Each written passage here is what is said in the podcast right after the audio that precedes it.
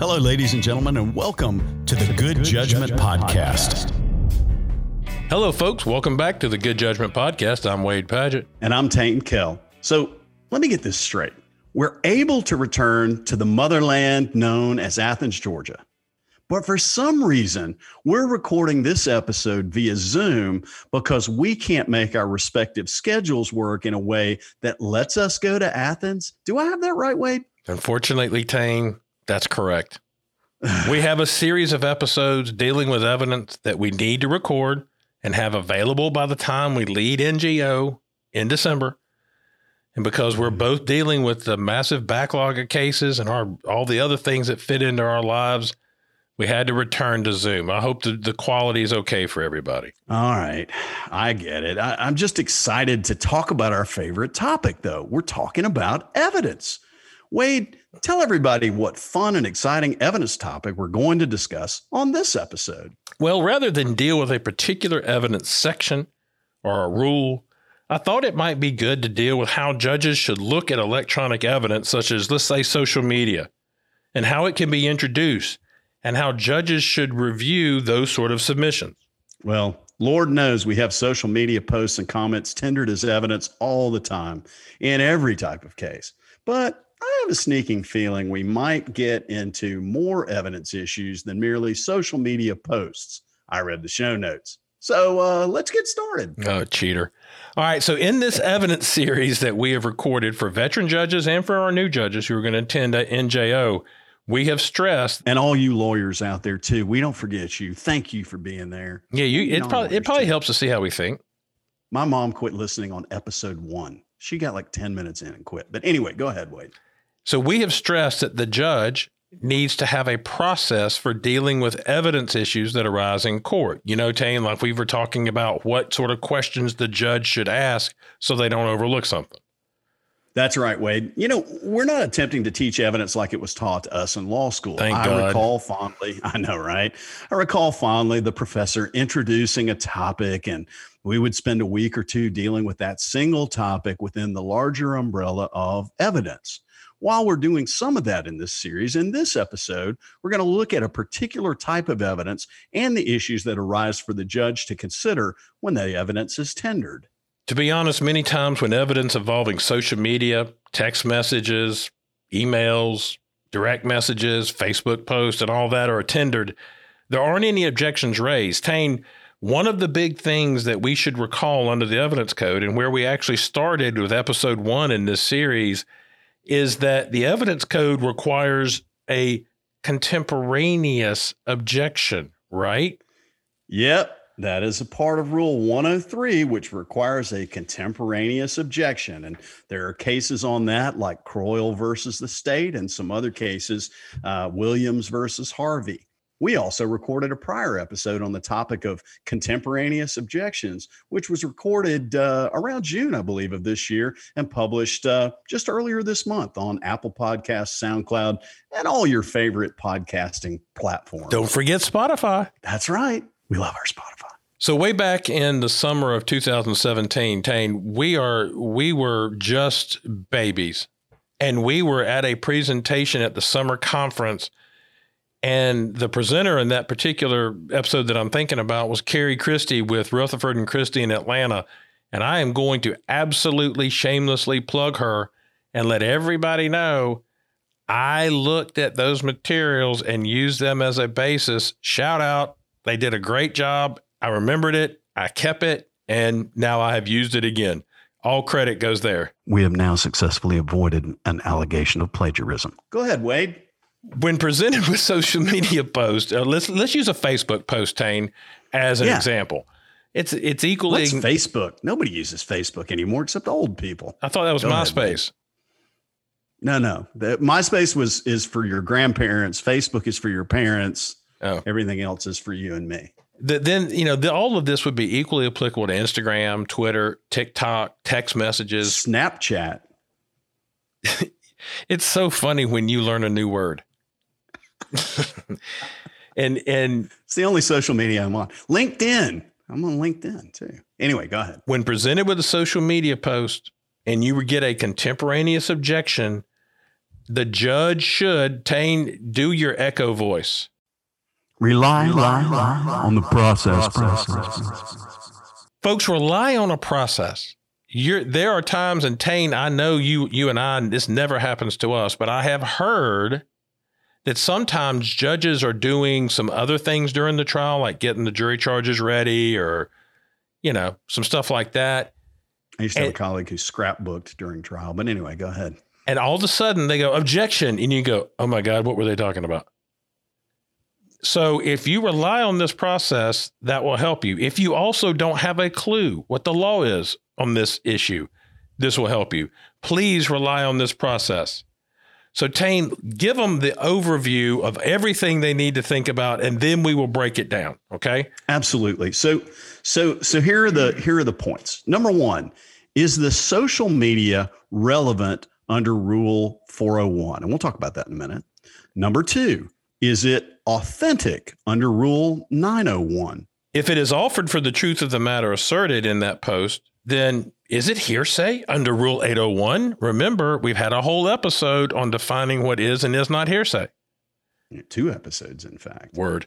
And if it is hearsay, does it fit within any exception under rules 803, 804, or 807? Quick reminder 803 is the exceptions to the hearsay rule. 804, and it doesn't matter if the person if the declarant is unavailable. 804 is only applicable if the declarant is unavailable, and then 807 is that residual exception. Yeah, it ends of justice. So, number four, the fourth thing you should uh, go through in this process is the form of the evidence that is screenshot, copy, whatever. Is it an original? And if it's electronic evidence, there's you know, there's really it's going to be a secondary original i guess is what we're going to call it. But is it an original or a duplicate that is admissible under rule 1001 through 1008 Tane, what is what's the old handle for rules 1001 through 1008 that we learned in law school? Oh man the uh best oh, evidence rule. Yeah best evidence rule. Yeah yeah yeah. You, yeah. you know why it, you don't remember that because it never comes up anymore. That's right. I've pushed it out of my mind now, Wade, because it doesn't come up. And, and number the, five. Yeah, tell them about la- number five. That's the biggest. Yeah, number five is big. Um, so under Rule 403, is the probative value substantially outweighed by the danger of unfair prejudice? Understand, we've talked about 403 in a bunch of different contexts over time um, with a bunch of different rules, but there is a 403 analysis that's required in really uh, almost all of these circumstances after you've made the determination that's the next thing you do so, so let's go back and talk about some of these so Tain, we know we're, we're going to get in the weeds i promise i know you want to roll around in the weeds but let's start I with do. the thousand foot perspective the process overall okay if anything can be gleaned from all these evidence episodes we we have to reinforce the message that the judge should engage in a process when evaluating evidence objections. Tain, tell them why. Yeah, well, I, mean, it it not only makes a good record, but it also ensures that you, as the judge, don't overlook some required analysis or some rule application. And also, it's really just a good way to act as a judge. I mean, it, it's kind of like the way that you know eventually you go through a, a, a, guilty plea and you know it by heart, but you still want to look at it on the paper and do everything in the same order so that you don't forget anything. You don't skip a question attacking an evidence rule presented like in the manner that we're going to talk about today and the way that frankly Miss Christie talked talked about it when when we had that presentation is the same we have a, reiterated in this entire series. So you start with what, Tain? Relevance. If it's not relevant, it does not come in. Period. End of analysis. Is it relevant? If it's relevant, is it authentic? Now, we have recorded prior episodes on authentication. Remember, it's a low hurdle, but it is a hurdle nonetheless. Could a reasonable jury or fact finder find that the item is what the proponent claims it to be? That's Milich's definition. Remember, it's entirely possible that the thing is a fake, it's a spoof. It wasn't really, it was all made up. That's for cross examination to work through. As a preliminary matter, you're the gatekeeper. You are not the final decision maker, Judge. Decide is it what the proponent claims it to be? If so, let it in and let the system work. Yeah, I mean, I had an example of this the other day where somebody was saying, "Well, Judge, this photograph can't come in because he wasn't the photographer," and I'm like, "Look, that is literally 1950. that that is when we were using the little brownie camera that the image was upside down, yeah, or at least one of the little magic cubes. Most of you guys who who are out there don't even know what I'm talking about, but but literally." You don't have to call the photographer anymore to authenticate something to have it placed into evidence. So stop using that objection, people. So Tain, if it's re- if it's relevant and it's authentic, then on only then do you reach hearsay, right? That's exactly right. Those are the first two analyses you go through. Then you go to hearsay. And we've talked about that exhaustively. If it is hearsay, does it come under an exception? That is 803, 804, 807. Again, whole episode on that. Feel free to enjoy that at your leisure. Yes. The next thing we look at is if it is relevant, authentic, and admissible under the hearsay rule. The next thing you look at is is there any issue with the form of the evidence, i.e., is it an original versus a copy? And if you thought authentication was a low hurdle, introducing a copy is merely a speed bump and it's not usually even really an issue. I can't um, tell you, Tain, how many times has somebody said, Judge, he threatened me. Here's the text message right here on my phone. You want to hold it? Yeah. Or here's a video, and they just start playing it and hold up their phone. And I'm like, they hold it to the microphone, right? yeah. And I'm like, hold on, hold on. And I, I'm just again, we've talked about this before, but I've had lawyers do that. Hey, get your phone and show the judge the video. No, no, no, no, no, no, no. We we're not doing that unless you, you can't enter your phone into evidence. Yeah, we have to get the charging cable and whether it's a right, lightning. That's got to go up. Yeah. That's got to go up to the court of appeals. Charging cable's got to go up. Everything's you know, got to go up. Oh, and by the way, everything else on your phone is also fair game. Yeah, we need the password. You got to do your thumbprint or whatever, face print, whatever. It, the right. whole thing is, guys best evidence rule, we're going to talk about it, but it's not much of a hurdle. It is at speed bump at best. But now, and the thing that we have talked about and we're going to wear out hopefully on this episode because we need our folks to remember this is if it's relevant, it's authentic, it's admissible under hearsay, there's no issue with the form of the evidence, does it come in under rule 403? Remember, 403 is an issue on all evidence, not just social media, not just hearsay, all evidence that comes in. And if you follow this process, Tain, almost any evidentiary objection dealing with tangible evidence, things you can touch, you're probably going to render a good result, don't you think? Yeah, and at the very least, the appellate courts are going to go, you know what? This guy knows what he or she is talking about. So let's talk about the first element, Wade. Relevancy. This is going to be That's that right. weeds part. So yeah. we know the evidence, the rules of evidence actually state the obvious point. Rule 402 says all relevance relevant evidence is admissible except as limited by constitutional requirements or otherwise provided by this law or other rules as prescribed pursuant to constitutional or statutory authority applicable in the court in which a matter is pre- presented. Let me get the first sentence and the last, or the first phrase and the last. All ele- relevant evidence. I'm sorry, I fell I fell asleep there for a second while you were reading that. It's hard. It's really hard. All relevant evidence shall be admissible. Evidence that is not relevant shall not be admissible. You wouldn't think we'd have to make a rule, but we had to make a rule. So we made a rule. so Tain, tell tell everybody what the the the Tain definition of what makes evidence relevant. You may want to start with like the legal definition and then the Tain definition. Yeah, sure. I'll, I'll, I'll talk about Rule 401 first. So, Rule 401 says evidence having any tendency to make the existence of any fact that is of consequence to the determination of the action more probable or less probable than it would without the evidence. You know, that's a really wordy way of saying every time a statue decided, an angel gets his wings. Oh, thank you. So um, the wordy way, it's it's pretty wordy, huh? Yeah, yeah, and and it it's sort of overstating something that's a little bit simpler than that. So uh, talk talk about the the degrees of relevance, Wade. So basically, some things are binary, right? Some things is or they're not. They're they they either they either are hearsay or they're not hearsay, right? Right. To hear Jeff Foxworthy tell it, shout out that something you either are a redneck or you ain't one, right? right. And so, but with relevancy, there's degrees of relevancy. Just because Right. something doesn't prove slam dunk, reverse slam, bam, everything about that issue, that doesn't mean it's not mm, coming in. It's not relevant at some level. Some Right. is slam slam dunk, others are just layups. Tain. Sometimes it's just a layup. That's right. Well, as the statute said, some things may tend to prove that something is more probable or less probable or likely, and and that evidence is still relevant. I mean, that that, that is part of the definition of things that are relevant. So Tain, I'm going to give us an example to work with, and if you need to, you know, add your flair to it, let me know. So let's assume, and we're having a make make believe trial of some point. There's an issue of adultery that's relevant for some reason. Okay. Hardly ever comes up, but okay. Yeah, right.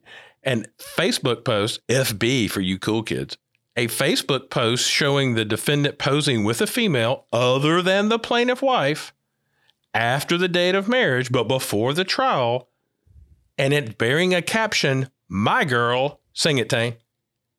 My girl, my girl, talking about my girl, my girl. Ooh. How much of it do you want me to sing, Wade?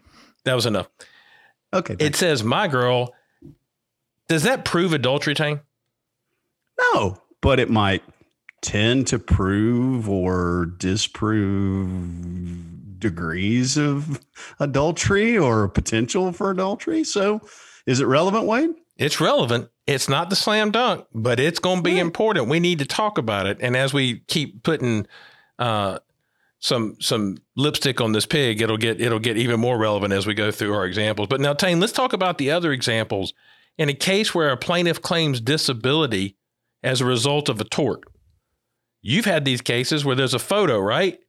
Oh yeah, video in one of my cases uh, way back when I was a lawyer. But you have a, you have a photo of the plaintiff participating in a mud run or a CrossFit competition post accident. Um, you know, it's not the slam dunk, but it's pretty relevant to uh, the issues in the case. defendant in a criminal case posts that photo of him wearing the sneakers. Maybe it's on that Snapchat, as the kids call it, of him wearing the sneakers that were stolen during the burglary on a date after the burglary. That's relevant. It doesn't prove he stole them. Take a, you'd have to take a screenshot of it on Snapchat because Snapchat disappears after. God, you are so you- hip. That's what your that's, that's what your son says, right? Yeah, exactly. All right, says that. let's move All to right. authentication. Yeah, let's do. So we discussed this a bunch, Tain. I mean, we remember those cases where we took whole cases and we broke them down. Um, you know, dude, that was cool. yeah, I thought really, it was. That was some of our best work, Wade. It really was. And so, Yeah. since we've already done that, let's just briefly touch this whole authentication thing. Tain, is authentication a guarantee that the thing is not ghosted or, or spoofed or faked? No, again, like you said a minute ago, that that's really an issue for cross examination and for the presentation of other evidence. Um, but it doesn't mean it hasn't been appropriately authenticated for admission in the case. Professor Milich Professor says, I mean, are you with me? I'm sorry. Yeah, go ahead. Professor Milich basically says, could a reasonable fact finder find that the Facebook post from the opposing party is what it claims to be? If, if so, let it in, then let the cross examination process work. If not, keep it out. Remember, Tain, you may remember this the low tech method and the high tech method of doing authentication. Do you remember the high tech method? Yeah, absolutely. Under the high tech method, uh, which is rarely used because of cost, an expert comes in from Facebook or some other computer expert comes in and establishes that someone using a particular IP address posted the information on X date and that the Facebook account had a password that was known by the poster, et cetera. Um, you might occasionally see this method in cases involving child pornography or things like that because the computer experts come in and they seize the offending computer and they show when certain content was downloaded and where it was stored and those sorts of things. And they can also establish whether that particular computer, IP address, or whatever it might be was used to post things on the internet. So, you know, that's not going to happen in just your run of the mill divorce case or the things that we see more often where these things are trying to be used. The low tech method, and the one that you're going to see, is the parties can establish that authentication. Although I got to be honest with you, I rarely see anybody do it correctly. Usually, the information is authenticated by looking at the account itself. For example, on Facebook, does the page contain the actual photo of the party? Does it include his known nickname, address, high school, relatives, friends? Does the page include parts of conversations that can be verified as having been carried out, like an exchange with a sister about her wedding, and then you know she got married? Going to a UGA football game, evidence of that attendance. Is there like another photo of them at the UGA game on that Saturday where they played the yellow team? Who knows? If so, it's likely that post was made by that party on by that party on that party's Facebook page, and that's going to come in and we move along.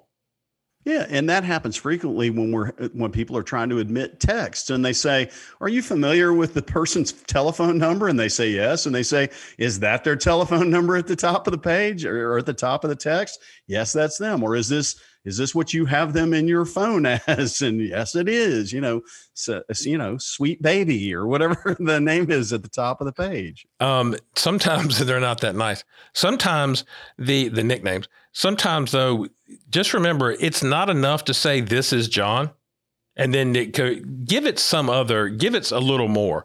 There's no magic amount that you have to have three verifications or four verifications or six verifications. It's just got to be something. What what the law now if you want to get into what the law says it is the cases have called it circumstantial evidence taken as a whole that would then allow for the authentic, authentication. Now Tane um, in this outline, there are a bunch of citations. There are a bunch of cases, right. statutes. If you want to, this is going to be posted on the internet, and and you're going to be able to get to it. We're not going to read all these cases and all these sites because we don't want you to try to find a pen and write it down, right? Yes, but what you can do is go to goodjudgepod.com. That's goodjudgepod.com. And all of these citations will be available there for you as soon as Wade and I finish putting them up on the website. And now we'll pause for a word from our sponsors. Oh, yeah, we don't have those. Folks, this is Wade and Tain, and you're listening to the Good Judgment Podcast on the World Wide Web. As always, you can find our outlines for these podcasts as well as supplemental materials on our website at goodjudgepod.com.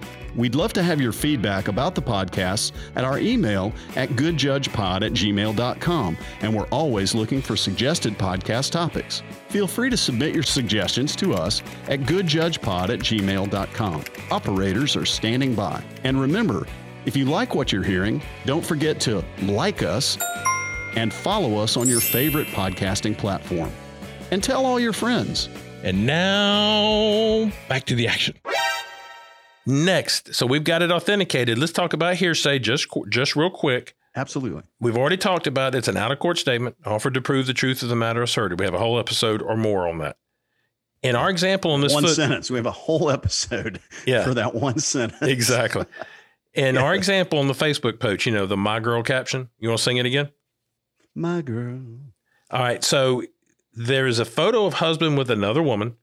Does it matter whether the lady in the photo is actually his girl? Is that offered to prove that he that she is his girl? What does that even mean? Is that misogynistic? You know, all that. No, that's not the statement that's being offered. That's not why the statement, that's not the statement being made and why it is being offered. Let me give you another example. Say, if you ask yourself, well, what is the statement being made? Let me give you another example. On Facebook, I post a picture of me with friends at a UGA game, and the caption says, Dogs are the best. Dogs are number one. Which we know they are. Well, they actually are and right actually, now. Factually, right now, right, they are right. number one. But I don't know when this podcast airs if that will be true, but they are right now as we're recording this. So I say dogs are the best. Does that mean that the statement I am making is that the dogs are the best team under forever and ever in all circumstances? No. More likely, the statement I'm making is that I went to the game with my buddies and look at our great seats. In the My Girl photo, the statement that is being made is that the husband was with this lady on the date in question. If you can parlay it from where they're sitting, like the background picture, where they are. That's it. That's the statement but, that's being made. But Wade, let's not leave the offered for the truth of the matter asserted issue just yet. Let's assume for a minute that the husband testified that he was out of town on a work related trip on the date that the photo was taken. I don't know, assume it was on New Year's Eve and everyone was wearing Happy New Year hats, or the name of the bar, which is actually in town, was in the background of the photo. It doesn't matter whether the quote unquote statement made by the post was true. It matters when the photo was taken. Therefore, under those facts, you, as the judge, never reached the issue of hearsay exceptions because the statement wasn't offered for its truth. It was offered to disprove that on the date in question, the husband was not actually on a work related trip to Omaha. Why does everybody go to Omaha? What's in Omaha for all these work people to have to go to? There's a It is state supposed company. to be one of the greatest places to visit ever. I'm just saying that. I don't have any idea why people go to Omaha. So this, so we've It's a- established maybe it's that that insurance company, that Mutual of Omaha. Omaha steaks. How about that? Omaha, yeah, Omaha steaks. Those are delicious. Anyway, All right, so we have established that all sponsor us, Wade. we need a sponsor, don't we? They sponsor Erick Erickson. Maybe they'd sponsor us. I don't know. Anyway, go ahead. So we've I'm- I'm- established established Tain that all statements aren't verbal, right? You talked about the shoulder Absolutely. shrug and the point and the telling somebody they're number one by using your middle finger. Yeah. They can be written. Statements can. They can be photos. They could be Sure. head shakes, head nods, all that. Just don't forget that a. I think people assume a statement must be verbal, and that's just simply not true. The question is, whatever I said, was it intended to be a statement? So, if it's an out of court, check. Statement, check. Offered to prove the matter asserted, check. Is it hearsay? It's always hearsay, right, Tain? Oh, hold on. Not so fast, my friend. The great philosopher Lee Corso from ESPN Game Day said, Not so fast, my little friend. Um, the great thing about our evidence rules is that they're codified. So take a look at the definition of, of hearsay under 801. And we talked about this earlier. 801D says that evidence not otherwise that otherwise would be considered hearsay, right? Because it's out of state, Right. uh, out of court statement, off proved truth, the matter asserted, are subject to the following exclusions and conditions. And we've right. talked about this at our at our prior um, uh, episode about prior consistent and inconsistent consistent statements, admissions with a po- party opponent. A po- that's a lot of P's. Admissions by a party very opponent. illiterate. Party opponent. There we go. So Prior. Tain, let's wallow around here a minute like a fat pig. All right. Wait, I'm sorry, man. You just made me lose it for a second there. All right. Look, logic tells you that an admission under this rule has to be a statement of the other party. You can't simply introduce prior statements that would line up with what was testified to here by your client. That would just be bolstering, and that's not allowed. Now, if they accuse your client of recent fabrication or of being inconsistent in his or her testimony, then you could use the prior statement as a prior consistent statement, but not until the attack is made. You can't be, you know, pre- peremptory or, or preemptive in in in going out out and, and putting that in. Remember, the reason for the he- hearsay rule in the first place is you cannot cross-examine a declarant who is not present making that statement in court.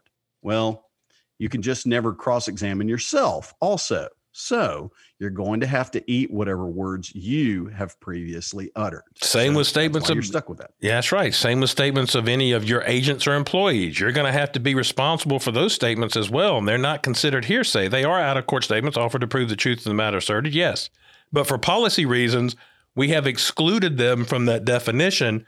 And then co conspirators would be inclu- included with that large uh, umbrella of agents here. But more on that on another episode. You know, if it's not hearsay, and it doesn't fall within the exclusions of the hearsay rule, then you never reach the exceptions under 803, 804, and 807. If we can help you get there, it's not an exception if it's the party's own statement. It's not an exception if it's an agent statement or a co-conspirator statement. It's just not hearsay. Don't treat those here those statements as hearsay at all. So let's go back to the social media that you're ruling on. Um, if that social media you're ruling on is like most that I've seen in court, it will be the Facebook page of the opposing party. that's what that's what we normally see.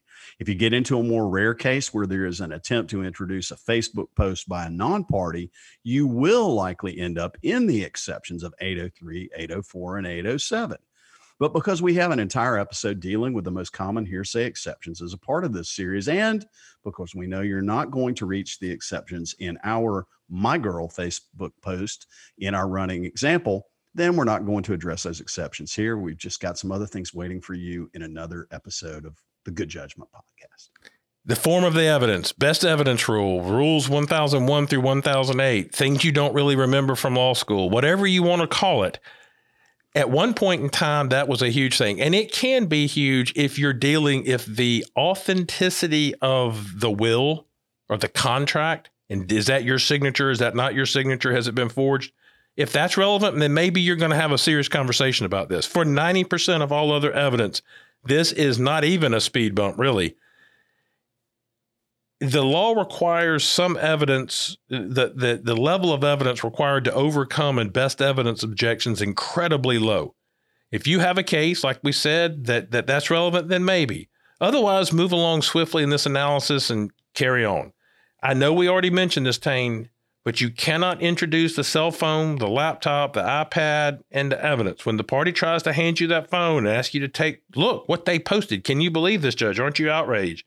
Politely decline. Explain you can't send that phone to the Court of Appeals. It's going to happen weekly, Tain.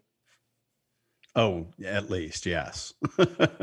and you know, most often the party has performed some sort of a screenshot of the Facebook post and figured out a way to print it onto some sort of old school paper, you know, the old fashioned way. Uh, so for this episode, let's assume that the wife has taken a screenshot of the husband's Facebook post, and that is what's tendered as Exhibit 3.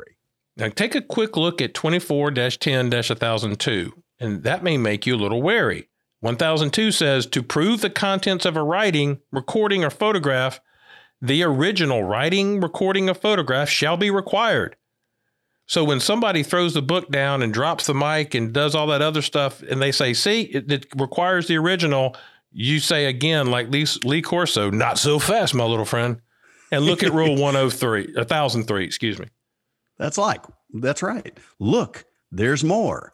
In Rule 1003, a duplicate shall be admissible to the same extent as an original, unless, and there are a couple of uh, caveats, a genuine question is raised as to the authenticity of the original or a circumstance exists where it would be unfair to admit the duplicate in lieu of the original.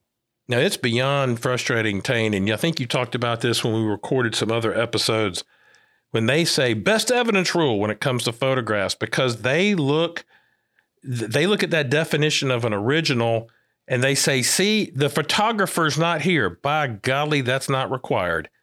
The definition of rule 1001 is that the original of a photograph so the definition of what is an original photograph it includes a negative if you're, if you're going old school like Tain used to always do any print made from that negative. But if the data that we're talking about is stored on a computer, I don't know, like an iPhone, any printout which is shown to accurately reflect the data stored on that computer is an original. So you don't even get to that. It is the original when you take your phone and somehow print the photograph you took with your iPhone. Well, think about it. That makes perfect sense because technically the original is a series of you know ones and zeros in the code or it's you know electronic pulses or it's you know something dots you know matrix of dots in, in a in a digital photograph. So it, it's really the original would be of no use to us uh, in, in exactly. if you defined it that way. So it really is an authentication issue when people start saying that the best evidence rule should prevent you from introducing this because you don't have the actual photographer. That is simply not a requirement. If you want to get down and dirty with it, there is a case or two on this that says the video or photo is admissible where the operator of the machine who's produced it testifies or anyone who personally witnessed the thing being recorded testifies. Come on, folks. You just put the guy on the stand and say, You seen this video? Is this accurately reflect what happened? Yep. Bang. We're done. We move along. You like my yeah. my my sound effects? Yeah, I do. That was really good. We should record that. Um, yeah, whatever. Um, how about the exception of, but Judge, that really hurts my case because that's about as effective as the you don't have the photographer here. So That's really anyway, what they're right, that's really what they're saying. Yeah. All right, let's move along and let's talk about Rule 403. And as we've told you in other episodes, you have to do a Rule 403 analysis eh, really in, in in most cases where you've you've gone through the applicable rule and you've decided okay, well it looks like it's admissible under this rule. Now we move to 403 and we determine the the last step of the the last piece of the puzzle, the last step in the chain.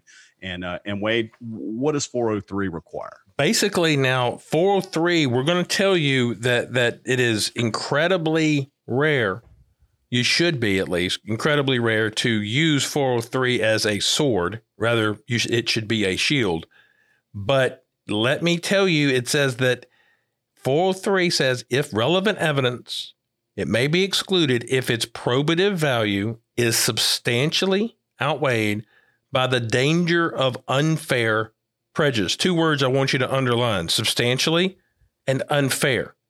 And we're going to get to that in just a minute. So wait, isn't that my objection? But judge, that hurts my case. That's exactly what that is.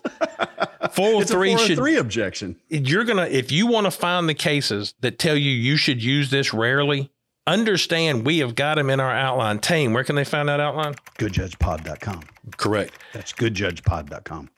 It should be used sparingly, but frankly, there is a logical reason behind this. This is conceitedly relevant evidence. We've already decided it's relevant. We want relevant evidence in. Remember 402? We want to keep out un- irrelevant evidence and we want to admit relevant evidence. This is allowing you to exclude relevant evidence. Now, Tain, do you see that we on the page 16 of this of this outline that we're making available to everybody? There's a second sentence in that Lowry case that really comes from Olds. I think that's worth reading. Yeah, sure. It says uh, relevance and probative value are related but distinct concepts. And then it says relevance is a binary concept. Evidence is relevant or it is not, but probative value is relative. Evidence is relevant if it has, quote, any tendency to prove or disprove a fact, whereas the probative value of evidence derives in large part from the extent to which the evidence tends to make the existence of a fact more or less probable. And one of the reasons that we talked about this, and we talked about relevant evidence in a prior episode, Tain, where we talked about, you know, how relevant is relevant. I do, I do get it. Relevance is really you, you it either is or it isn't. Mhm. Probative value is on a sliding scale. You 403 it favors admissibility, but you should be asking the question whether that evidence substantially probative value is substantially outweighed by the danger of unfair prejudice. You perform this 403 analysis last in our in our suggested outline for judges because you've already determined it's authentic. You've already determined it's relevant. You've already determined that it is not hearsay or it comes within an exception.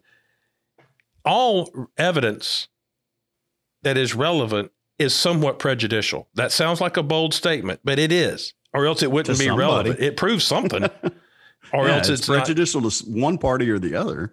What we're trying to prevent is unfair prejudice. And there's actually some cases that talk about that here in the outline. So, Tain, you have now decided that 403, well, I can't really get there on this whole uh, substantially outraged by danger of unfair prejudice. Give everybody the rest of Rule 403 because this is overlooked. Yeah. So it says relevant evidence may be excluded if its probative value is substantially outweighed by the danger of unfair prejudice. Confusion of the issues, this is ne- another element, unfair prejudice, confusion of the issues or or misleading the jury or by considerations of undue delay, waste of time, or needless presentation of cumulative evidence. So these are other reasons why you might determine that even though it's otherwise relevant, it couldn't or shouldn't be introduced into evidence. This is the dead horse rule. If it is sufficiently beating, beaten, we've got to give the judge something in his or her toolbox to be able to stop admittedly relevant evidence from coming in. We just don't need 8,000 people to, to establish this very small fact. Now, maybe it's it's important, it's a big fact. It's really in dispute. Okay. Then you can call additional evidence, but if we don't give you some way to stop it, this it would just keep coming in and you just have to say, "Well, I think it's really beating a dead horse, but it's relevant and it's not substantially outweighed." But this allows you to do that. Okay. So this is just another tool in your toolbox, Judge, that lets you sort of control the admission of evidence. Now, Tain, I know you did this when you were a lawyer, lawyer. You went and you tried to stipulate something to prevent a party from being able to introduce evidence on that point. You can do that, right? Uh, no. The party doesn't have, you can, but the party doesn't have to accept your stipulation. So if you want a case on that, it's in our outline. It's, excuse me, it is in our outline.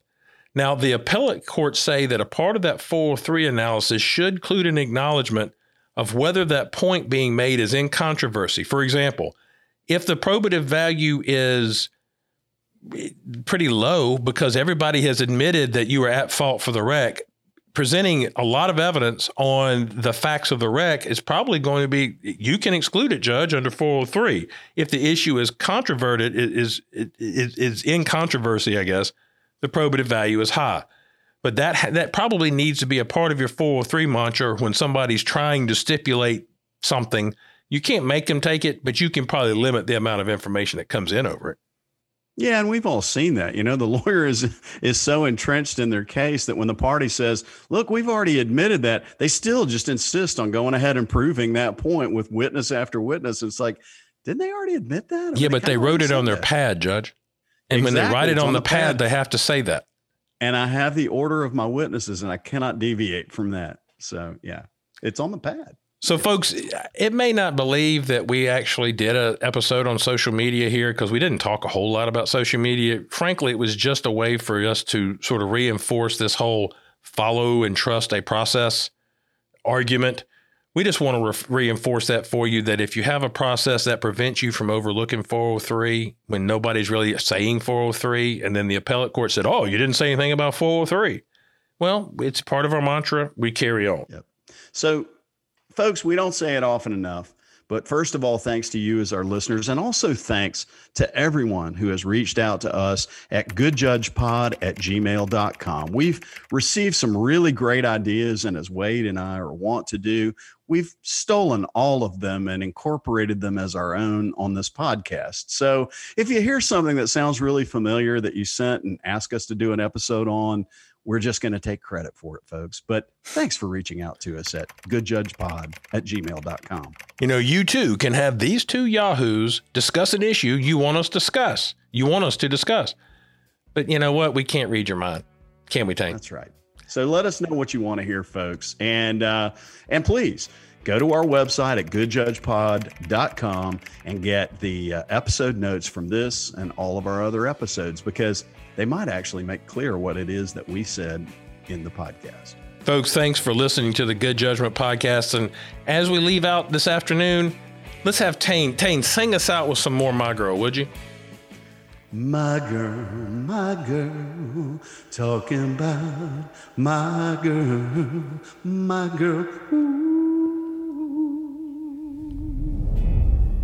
Well, folks, that's all we have for another exciting and enthralling topic here on the Good Judgment Podcast. Thank you for listening to the Good Judgment Podcast. This project was the brainchild of Mr. Doug Ashworth, the Executive Director of ICJE. Thanks and appreciation to the entire University of Georgia College of Law for assisting in our recording. Thanks to Mr. Stephen Turner and his company, Turner Up Media who helped edit out some of our stupidity and awkwardness. But nobody can get it all. Tain and I are eternally grateful to the Council of Superior Court judges who allow us to lead new judge orientation for the Superior Court judges across Georgia. Thanks to our NJO graduates who've been willing to help with this podcast series. You know that these are our opinions, and they do not reflect the opinions of ICJE, CSCJ, the University of Georgia College of Law, or anybody else for that matter. You can contact us at goodjudgepod at gmail.com for any praise, but please contact someone else with any complaints.